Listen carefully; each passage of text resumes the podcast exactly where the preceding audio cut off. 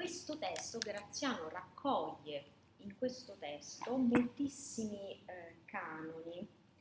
eh, testi patristici, decretali risalenti già eh, sin dal secondo, terzo secolo eh, fino ai, ai, suoi giorni, ehm, testi patristici, riferimenti all'Antico, al Nuovo Testamento, diritto romano che viene citato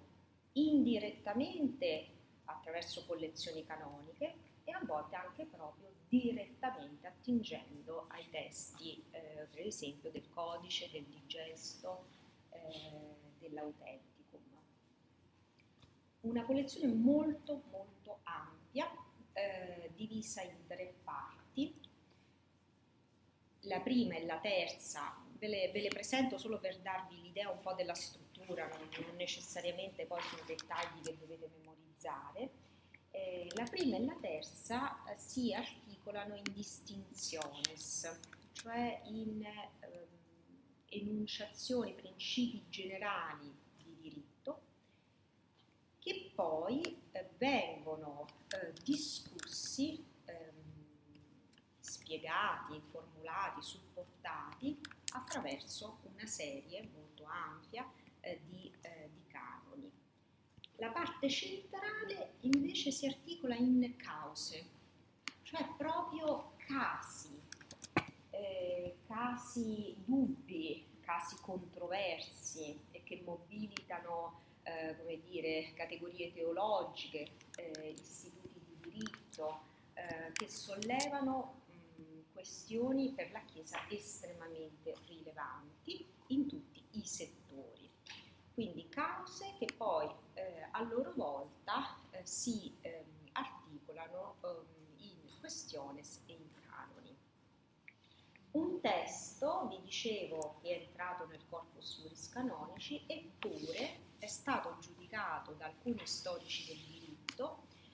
canonico, anche molto autorevoli, l'opera eh, di, un, di una persona di mediocre ingegno.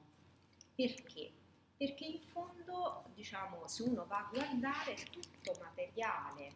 che viene ecco, estrapolato, eh, richiamato da altre fonti, con un'ottica, dicevamo, in qualche modo ancora a cavallo tra una vecchia ottica e un nuovo approccio, eh, organizzato in un modo eh, molto complesso, in realtà diciamo, non,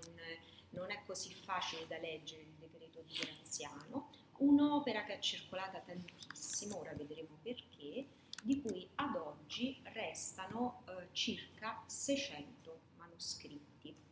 che presentano molte varianti, versioni più o meno complete del decreto di Graziano. Allora, per molto tempo si è pensato, vista l'importanza di questo testo, vista poi diciamo, dire, la, la, sua storia successiva, eh, è, e, e soprattutto il fatto che questo testo è stato alla base della nascita di una scuola a Bologna accanto a quella di Irnerio, ma una scuola di diritto canonico, si, eh, si è pensato che Graziano eh, sin dall'inizio avesse avuto l'intenzione di codificare il diritto canonico, cioè di dare un testo stabile eh, alla scuola, eh, quindi eh, fondare su questo testo gli studi e che poi solo magari in un secondo momento per facilitarne la circolazione,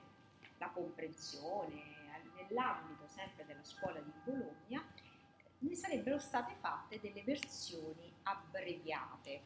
semplificate. Ritorno un po' quei concetti a cui vi siete avvicinati per l'alto medioevo, no? semplificazioni, abbreviazioni, selezioni, versioni che si distaccano da quella originaria.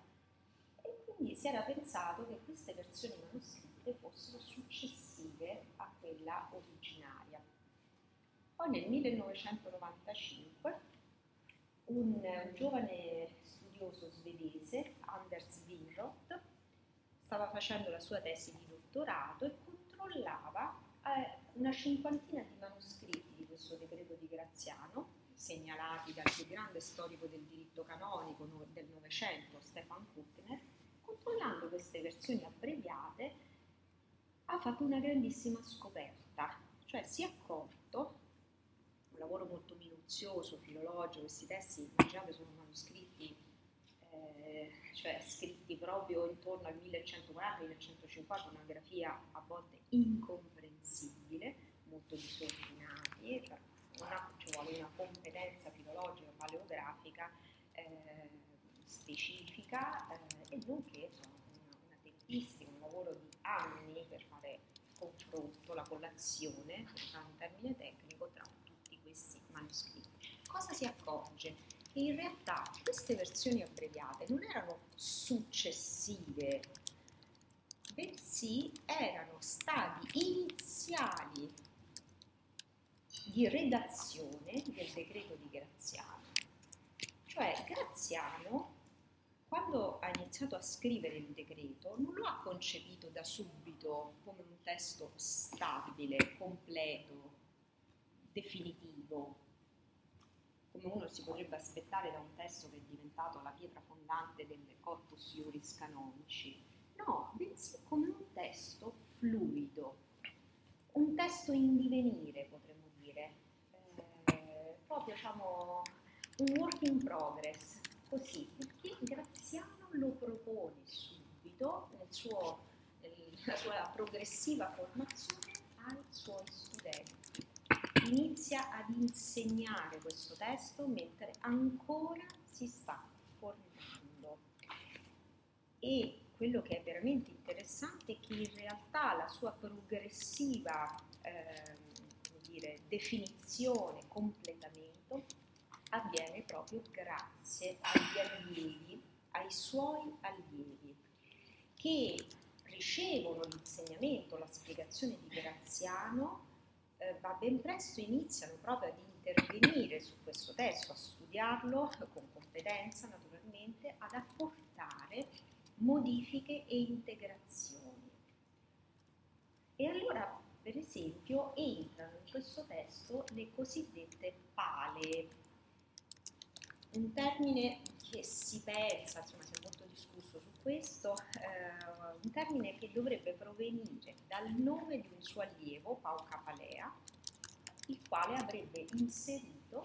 nel decreto di Graziano delle parti che contengono diritto romano. Quindi diciamo un arricchimento questo testo ehm, con il contributo del diritto eh, romano. Anche quella struttura che io vi ho anticipato in distinziones cause si, è stata ricondotta in realtà all'intervento proprio eh, dei suoi allievi.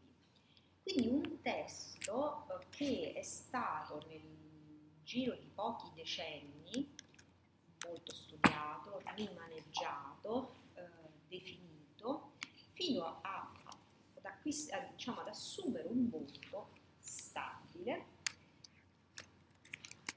mm, che poi diciamo, ha presentato eh, nella sua circolazione successiva perché è rimasta la base della formazione di diritto canonico nelle scuole, nelle università eh, medievali. Questo testo ehm, eppure ha avuto un'importanza straordinaria, circolazione veramente, pensate che ad oggi abbiamo ancora 600 manoscritti e non è detto che tutti siano stati censiti, cioè potrebbero emergere delle parti ancora, magari in versioni integrali. Eh, c'è una scuola proprio eh, di studiosi in America che sta lavorando su tutti questi manoscritti per cercare di ricostruire le varianti, la circolazione, come questi manoscritti come dire, si collegano tra loro, perché questo ci dice molto dell'ambiente scientifico che ha utilizzato, studiato eh, questo, questo decreto. Allora, perché ha avuto così tanta importanza un testo che è nato fluido, eh, che diciamo, si è definito progressivamente con il contributo peraltro eh, non, non, necessariamente, non esclusivamente del suo autore, bensì degli allievi delle generazioni successive. una collezione, ribadiamolo, privata, che non ha mai, mai ad oggi, nonostante la Chiesa abbia riconosciuto l'importanza fondamentale di questo testo, non ha mai ottenuto un riconoscimento ufficiale, cioè resta una collezione privata. Che significa? Ora lo dico, forse per voi è chiaro, l'avete già dedotto da tutto quello che avete visto con il professore su magari diciamo, l'alto medioevo. Cioè quando una collezione è privata, non è ufficiale, le norme che sono contenute all'interno di questa collezione mantengono, come dire, quella validità che è loro originaria. Non è che poiché sono inserite in un contesto diverso, cioè in un corpus più o meno piccolo che sia, acquistano in virtù di una nuova sistematica una nuova valenza, cosa che invece vedremo succederà diciamo, proprio qui, qui a.